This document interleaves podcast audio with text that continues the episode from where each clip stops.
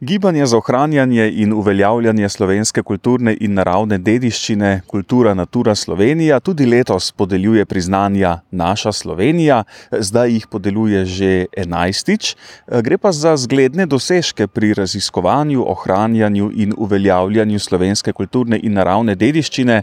Slavko Mežek, predsednik gibanja Kultura Natura Slovenija, novih 14 prejemnic in prejemnikov, ki so naredili in še počnejo izjemne stvari, tudi letos.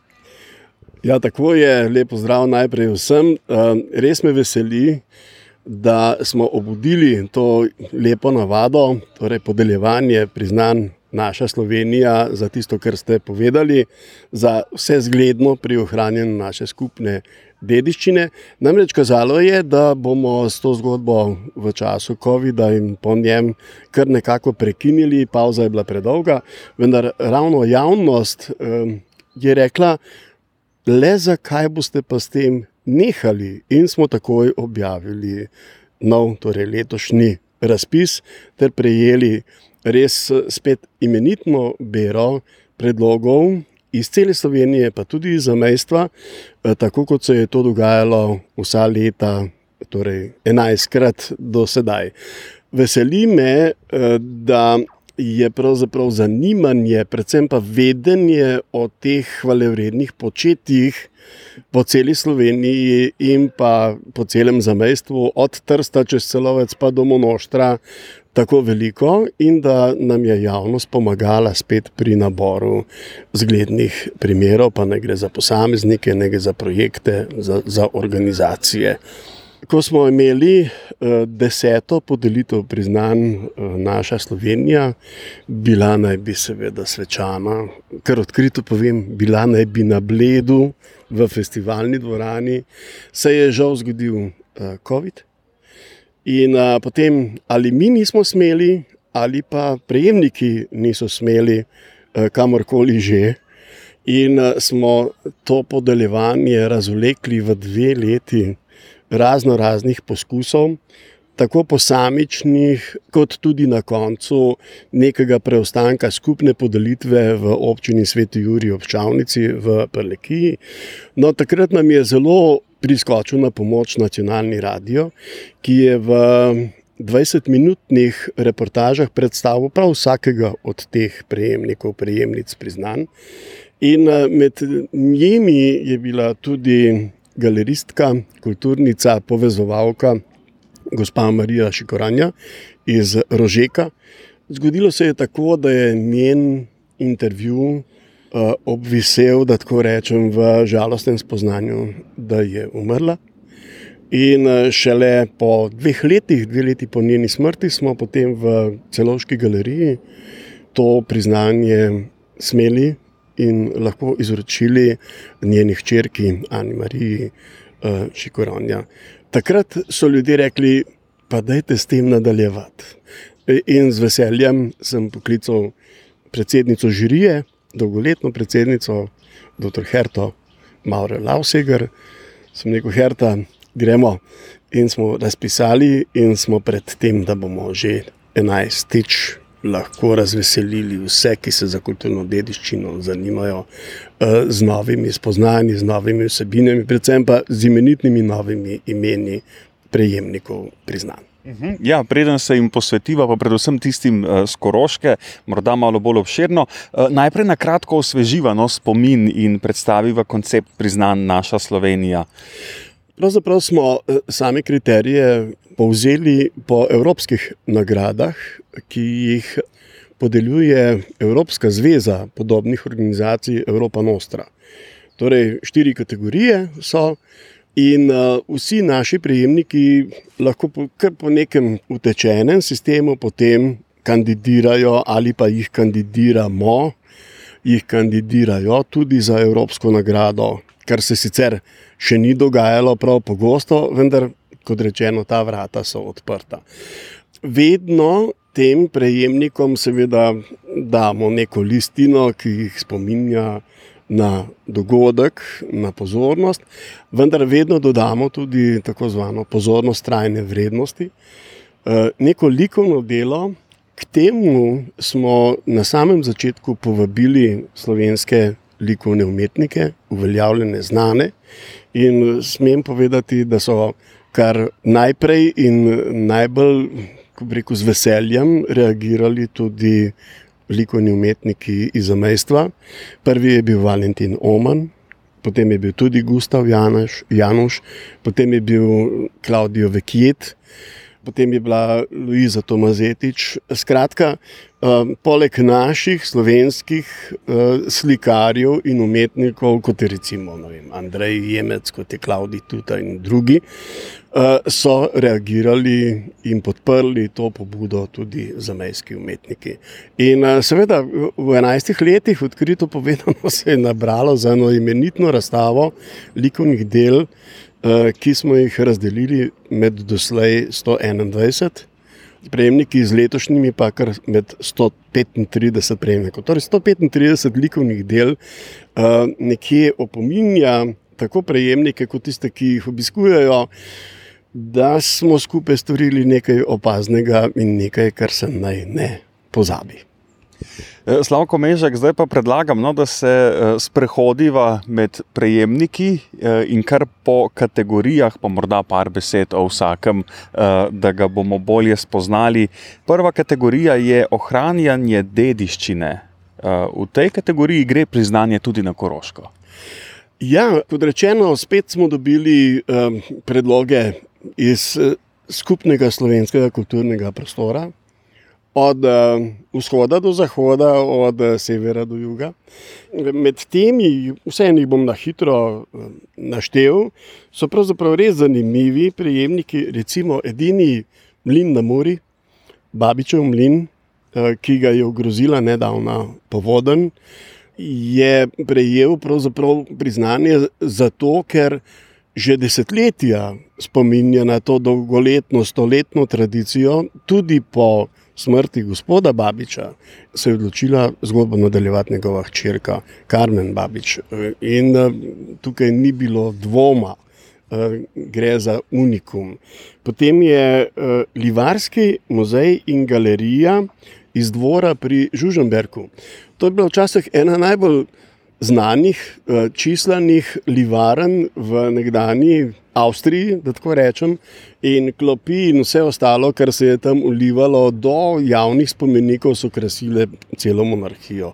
No, eh, za konca Stanka in Stanko Novinc sta to zgodbo eh, se odločila predstaviti, ohraniti v muzeju. Pa tudi v galeriji, kjer se spet ponujajo tudi ulite in podobne iz te tradicije izhajajoče uporabne stvari. Potem je zanimivo, mnogi se pelejo, ne da bi vedeli, proti celovcu čez Ljubel in pri že kar znameniti gostilni pri Nemškem Petru je na desni strani ena majhna hiška, ki je bila včasih cestarska hiška. Danes je to družinski muzej, mesto spomina, eh, ki so ga eh, pravzaprav razvili. Kolem Pratovi iz eh, te hiše. Ne? Ena pomembna eh, točka, kjer se seveda spominjamo ne tako oddaljene skupne zgodovine, recimo tiste po drugi ali pa ob koncu druge svetovne vojne, pa še nazaj v čase monarhije, ko mimo te hiše in zaradi dejavnosti ljudi, ki so ne živeli, preprosto nisi mogel. No, potem je še kmetija, urevc, oziroma po domače se, se reče prdorank na bledu. In bi rekli, kako na bledu pa kmetija. Ja, bled je sestavljen iz večjih vasi, vmes so pa hoteli in ne obratno. Tako je bilo na začetku. No, in na tej kmetiji, na mlinem, na nek način skrbno eh, ohranjajo izročilo nekdanje kmetije in tudi nekatere tradicionalne dejavnosti. Eh, med temi se gospa Simona, Urevc, Repinc, najbolj skrbno ukvarja z vezenjem. In pa ima imenitno zbirko mnogih predmetov, ki na kmetijo sodijo, zraven pa tudi svojo zbirko zelo, zelo zanimivih jaslic.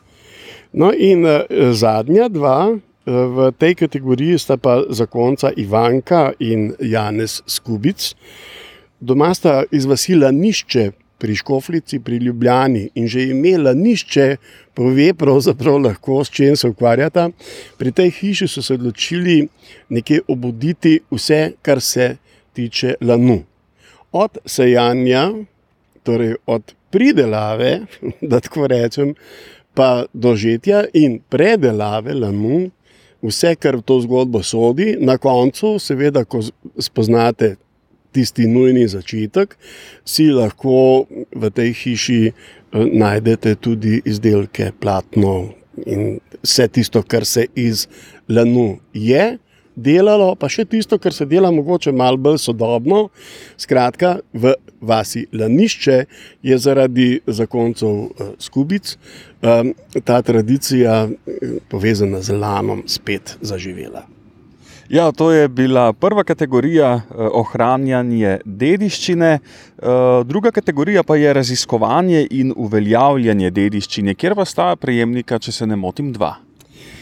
Ja, tako je. Veliko je ljudi, ki pravzaprav ali ljubiteljsko ali pa profesionalno ne, raziskujejo vse tisto, čemu rečemo, da sodi v zgodbo o naših koreninah in to na katerem koli področju delovanja, že pa ne gre za preživetje, ali pa za tisto, kar gre zraven, da nam je lepše. No, in eh, seveda, že v vseh dosedanjih razpisih smo imeli cel kup dragocenih ljudi, tudi um, skupin ali pa projektov, ki so se s tem načrtnim raziskovanjem drobnih, malih, pozabljenih, ogroženih zgodb, seveda ukvarjali tako, da so lahko bili tudi ostalim za zgled. Eh, to pot imamo dva. Najprej bomo omenili gospod Alenko Weber in njen zavod. Richterjeva domačija. Gospa Alenka je bila dolga leta v Ljubljani, uslužbenka v eni od ljubljanskih založb. Potem se je pa vrnila k svojim koreninam domov, Babno polje, tik ob uh, hrvaški meji. No, in tej uh, domačiji, Richterjevi domačiji, seveda razkriva sistematično, raziskuje skupaj s sodelavci in potem predstavlja vse tisto, kar je za te kraje, ne samo za domačijo, značilnega. Vredno postanka, ampak tako, tako daleč od oči, da težko pride do srca. In uh, za res največjim veseljem se poklonimo vsemu, kar je gospa Alenka Weber do sedaj v tistem koncu Slovenije storila. No, potem je pa en neznansko zanimiv mož, glasbenik, založnik, raziskovalec Mitja Gobac. Mitja Gobac je dolga leta delal v Ljubljani, pa ne je to na radiju, ne to na javnem skladu, prej je bila to Zveza kulturnih organizacij. Uh, bil je zborovodja številnih zborov. Zdaj, zakaj prav on? Zaradi tega, ker se je prav strastno posvetil raziskovanju uh, slovenske ljudske pesmi, potem seveda mnogoterim priredbam teh ljudskih pesmi in pa tudi vsem skladbam, vokalnim skladbam za najrazličnejše, seveda, vokalne skupine, ki so iz ljudskega tako ali drugače izhajale. In bom kar povedal, ker sem sam tudi malo zborovodja. Če ne veš, kje boš dobil neko partituro, ali pa če ne veš, ali je tisti pa tisti skladatelj, morda pa tudi to, pa to naredil, potem dvigneš telefon in pokličeš Mitja Gobca. Mitja Gobac je sicer že pokojil, ampak še vedno deluje. Uh, in on to ima, če Mitja nima, potem je res težko najti. Uh, pa še nekaj, uh, ker je zelo hudomušen človek, je med zbore vedno znova pošiljal tudi imenitne prigode iz življenja zborov in zborovodji, torej dirigentov in pevcev. In vedno je bilo lažje delati zbori, če si kakšno mitevo prigodo ali pa šalo na to temo uh, medvajo glasno prebral. Skoraj za vsako pesem je našel tudi kakšno zanimivo prigodo. Torej, Mitja, hvala za vse, kar si naredil in uh, res smo počaščeni, da mu lahko izročimo to priznanje. Na radiju Agora je z nami Slavko Mežek, predsednik gibanja Kultura Natura Slovenija, ki tudi letos podeljuje priznanja Naša Slovenija, letos že enajstič. In kar nekaj priznanj gre letos na Koroško. Slavko Mežek, eh, ostala sva pri tretji kategoriji, tukaj pa ste izbirali zasluge posameznikov oziroma organizacij. Ja, se pri teh kategorijah je tako, da bi že kakšen prejšnji tudi lahko to kategorijo ali pa te v druge kategorije sodili, ampak na nek način se žirija pod vodstvom dr. Herte Maure Lauseger trudi, da pravzaprav po, podčrtamo morda kakšne vsebine, ki so ob posameznih dosežkih še posebno očitne. In res v tej kategoriji imamo kar nekaj prejemnikov, ki so skoroško v žlahti, ne, da, če drugače ne. Moram še to povdariti. Eh, vsa leta od samega začetka, od samega začetka pa do letos, smo vedno znova prejemali tudi imenitne predloge iz zamejstva. Že prej sem rekel, pa ne šlo za Tržaško, ne šlo za Goriško, Benečijo, Rezijo eh, ali za vse tri Koroške doline, pa vse do porabja na Mačarskem. Namreč tam se zgodba o ohranjanju slovenske, naše skupne kulturne dediščine še drugače bije. Torej, to ohranjanje ni tako samoumevno, kot morda tukaj pri nas v Sloveniji. Zaradi tega se mi zdi ta pozornost še toliko eh, pomembnejša in nujna. No, če greva po vrsti, priznanje prejme gospod Janez Trgar iz Ljubljane. Ampak Janez Trgar je dolgoletni predsednik kluba Koroških slovencev v Ljubljani, eden od tistih, ki drži kar precej vogalo zgodbe o koroških kulturnih dnevih v Ljubljani po konci. In ne na zadnje, če ne veste, kam na Koroško iti, potem pač pogledate na njegovo spletno stran oziroma preberete njegova obvestila. On je tisti, ki pove vse o tem, kaj je zanimivega, moč videti, slišati, doživeti na Koroškem in to že leta in leta in leta. O tem, kaj se na Koroškem dogaja, bi brez Janeza Strgarja vedeli manj kot lahko. Pa še nekaj svojim izjemnim znanjem, poznavanjem, s neverjetno mnogimi stiki s posamezniki in z organizacijami, skrbi za stalno povezovanje med temi tako imenovanimi igravci. V tej zgodbi, skratka, če slovenske skupine ali posamezniki iščejo sodelovanje s podobnimi na avstrijskem Koroškem, potem je Janez Trgar nedvomno tisti, ki vam skoraj da zanesljivo zna odgovoriti, s kom sodelovati. To seveda velja tudi v obratni smeri. Skratka, z dolžnim spoštovanjem za vse, kar je spodbudil in tudi sam naredil, bomo počaščeni za res ob tem, da postaja uh, eden od prejemnikov uh, tega našega priznanja. Zelo podobno vlogo odigrava v tem čezmejnem prostoru tudi novinar Gorenskega glasa, gospod Jože Košnek. Dejstvo je, da saj za 25, če ne 30 let, vem, da vsak teden v Gorenskem glasu izide pol strani z novicami o vsem, kar se na Koroškem zanimivega godi, pa tudi seveda o zanimivih posameznikih, o zanimivih projektih, o zanimivih datumih. Skratka, Gorenska, trdim, ve o Koroški mnogo in več, ravno zaradi tega, ker Jože Košnek v teh svojih rubrikah med sosedi in tudi s prilogo Karavanke, ki jo več ali manj polni s svojimi sestavki. Eh, Jože Košnek torej za to vedenje in tudi to posledično povezovanje eh, naredi več, kot bi seveda na nek način um, predvidevali, glede na to, da je bil novinar Gorenskega glasa. Tudi sedaj, ko je v pokoju, s tem delom še vedno nadaljuje. No, in uh, če gremo naprej, v Hotemežah, recimo blizu predvora, živi in deluje magistr Milan Krišelj. On je bil dolga leta profesor na Blejski turistični, gostinsko-turistični šoli, oziroma višji šoli za gostinstvo in turizem.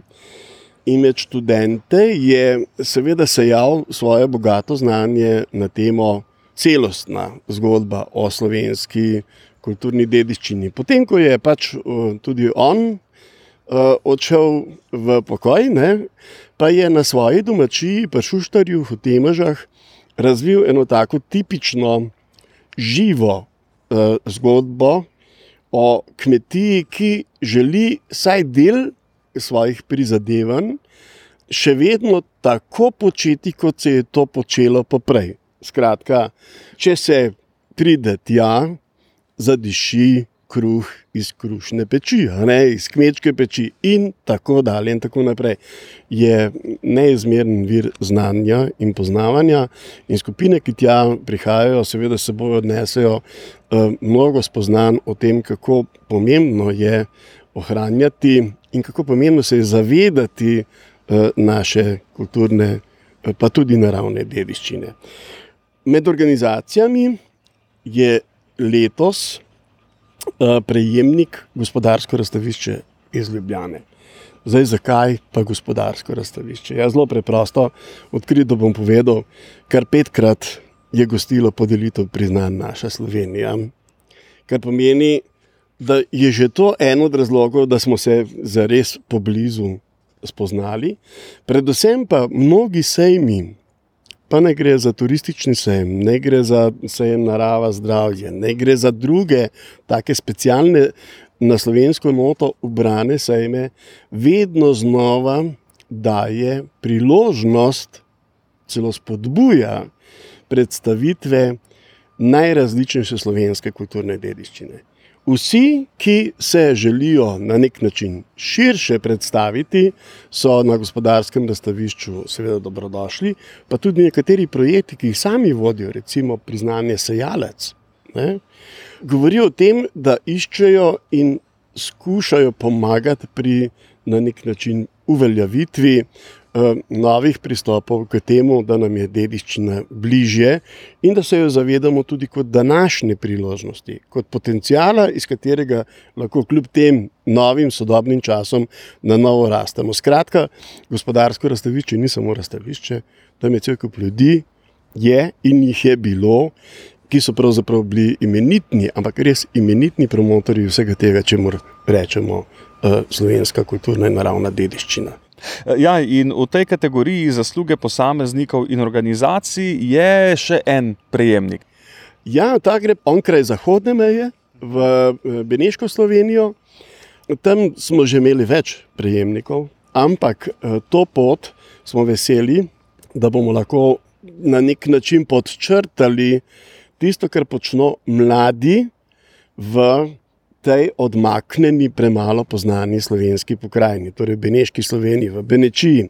Gre za um, mlade ljudi, ki so se odločili nadaljevati en imeniten, že prej uveljavljen projekt Vasto Polovo, eh, ki je pravzaprav iz opuščene, mrtve vasi eh, v desetletjih prerasla v regionalno, potem evropsko in z mnogimi projekti celo v globalno prizorišče najrazličnejših kulturnih pobud, inicijativ, praks.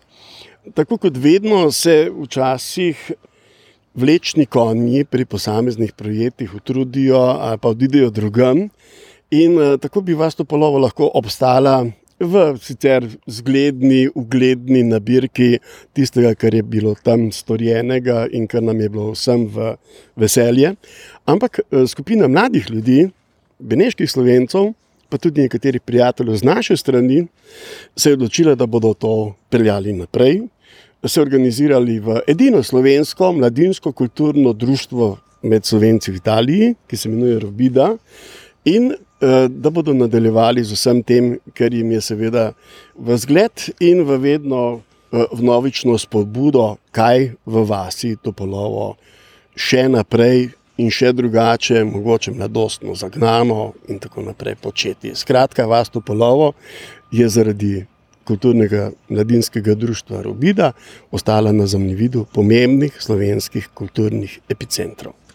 Ja, Slavko Mežek, prav lepo potovanje imamo eh, v mislih z besedo, ne? Eh, od enega konca do drugega in čez meje. Eh, ampak še nismo konec. Ne? Tukaj je še četrta kategorija, ki pa združuje izobraževanje, usposabljanje in ozaveščanje. In tudi tukaj gremo na Koroško. Ja, tako je. Zdaj, zakaj je ta kategorija? Poglejte, med ljudmi, recimo med tistimi, ki niso zaposleni v muzejih, zavodih, zavodih za varstvo kulturne naravne, vsakašne dediščine, torej med ljudmi, ki se s tem ne ukvarjajo poklicno, je včasih problem ravno pomankanje znanja. Recimo, v neki vasi se zbere deset ljudi in rečejo, obnovili bomo to in to, ali pa obudili bomo navado ono in tretjo. In potem se tega, seveda, z vsem žarom lotijo, se pa ne zavedajo, da je včasih zraven zelo dobro imeti še ščepec več znanja, kot ga prinese tista samo zagnanost. Takrat je zelo pomembno, da se lahko obrnejo na ljudi, ki pa to znanje imajo in ki ga ne pustijo samo za katedri v kateri koli šoli že ali na kateri koli fakulteti že, ampak grejo z veseljem med ljudi tudi na podeželje, tudi v take bolj odmaknjene, odmaknjene lokacije in seveda s pravimi nasveti prispevajo k temu, da so potem končni rezultati vsem veselje. Veste, zelo težko je poslušati, ko včasih nekatere avtoritete za nekatere projekte tam z vasi rečejo, ah, pusti, to so eni ljubitelji. Ali pa še slabše, to so amaterji in ta, to amaterstvo ima žal veliko krat celo eh, negativni prizvok.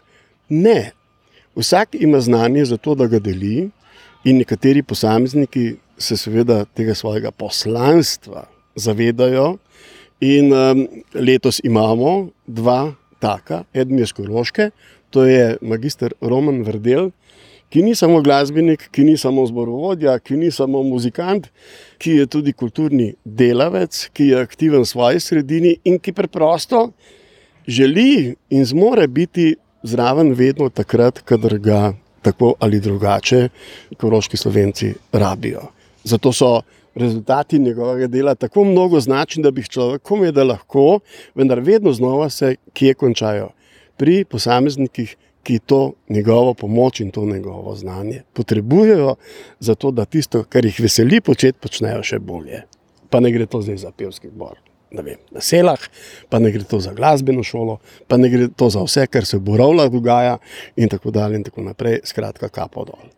Drugi prejemnik je pa dr. Janez Bogataj, ki je pravi dediščinski prosvetitelj. Jaz bi mu že tako rekel, kajti njegova etnološka doba, da tako rečem, je že res dolga. In uh, poleg svojega izjemnega raziskovalnega prispevka k poznavanju slovenske kulturne dediščine, poleg uh, tega, da je izjemno priljubljen profesor na filozofski fakulteti v delku za etnologijo, poleg tega, da je avtor mnogih knjig, pa velja tudi to, da ga imajo v tolikih krajih po Sloveniji in na slo po slovenskem, da tako rečem, radi, ravno zaradi tega, kar sem prej povedal. Zaradi tega, ker je vedno pripravljen sodelovati, predlagati, opomniti. Tudi to, da rečeš, tega pa ne počnite, je seveda veliko vredno. Da ne govorim o nekih projektih, ki jih je na ne vem katerih vse ravneh na slovenskem Janez Bogataj ali spodbudil ali pa svojim znanjem tako podpiral in celo vodil, da so danes pravzaprav na nek način širše, tudi evropsko in celo globalno znani. Torej, ne gre za to, da vemo, da je Janez Bogataj napolnil eno malo polico s svojimi knjigami, ne gre za to, da se priklonimo njegovemu doktoratu in naprejšnji avtoriteti, gre za to, da je res ampak res med slovenci, med mnogimi slovenci prepoznan za tistega, ki mu velja prisluhniti. Zato še enkrat ponavljam, Janez Bogataj je pravi prosvetitelj, kar se odnosa do naše skupne kulturne in naravne dediščine tiče. In nam je v čast, da mu smemo dati naše priznanje. Slavko Mežek, zdaj ste nam lepo predstavili vse letošnje prijemnice in prejemnike priznanj Naša Slovenija. Zdaj pa samo še eno zelo kratko vprašanje. Kako pa so bili izbrani, kako deluje žirija? Vsako leto je objavljen razpis, mi sami predlogov ne pišemo. Uh, bom odkrito povedal, morda kdaj, kje spodbodemo, pa da ne boste zgrešili razpisa. Ampak seveda potem zapisano odloči o tem, uh, kako pravzaprav sklene žirija. Ponavadi gre za to, da morajo biti vsebine tehtne, da morajo biti ti prispevki k ohranjanju dediščine splošno koristni, da ne sme iti za neke privatne zgodbe, bog nadej celo kakšne zgodbe, ki bi imele druge cilje kot tisti naši zapovedani osnovni cilji gibanja, torej ne gre za komercialne projekte. In seveda gre tudi za to, kako so ti projekti sprejeti v nekem okolju, ali pa ta dejavnost, ali pa ta dogajanja. Namreč vse je vse v redu in prav, če nekdo, seveda, vas posvečen nekaj dobrega stori za skupno stvar, da tako rečemo. Vendar, če se to v okolju ne prime, če to ne raste naprej, če se to ne razmnožuje, potem je v redu, to sicer hvale vredno, nima pa tistega učinka, kakršnega gibanje za ohranjanje kulturne dediščine želi zasledovati. E, naše gibanje sledi živemu dogajanju, in zato smo toliko bolj veseli, ker predlogi prihajajo, recimo, temu z terena, od ljudi. Če so uh, doseženi ti kriteriji, potem žirija nima težkega dela. In moram reči, da smo letos imeli to srečo, da praktično so vsi predlogi, razen da dveh, ustrezali optimumu. Da smo se potem lahko odločili, da bomo po dveletni pauzi mogoče kakšno priznanje. Več tudi zaradi tega, da se na različnih koncih slovenskega prostora spet obudi zavedanje o tem, da priznanja niso zamrla, ko vidijo na vkljub. Slavko Mežek, predsednik gibanja Kultura Natura Slovenija, hvala lepa in uspešno delo še naprej. Uh, upam, da bo trajalo, zdaj smo začeli kot na novo. In uh, imenitno je, da imamo priložnost uh, to priznanje podeliti tam, kjer je bilo že deseto zamišljeno, namreč na Bledu, na Blejskem gradu, smo hvaležni občini Bled z njenim županom Antonom Možanom, vred, da so se odločili in nas povabili že drugič. In isto velja za eh, to pozornost trajne vrednosti. Eh, že ob desetem jubilejnem priznanju je bilo predvideno, da bodo prejemniki dobili podkov, oblikovalca Oskarja Kogoja, smo tudi to namero obnovili in letošnji eh, prejemniki priznanj dobijo podkov Oskarja Kogoja.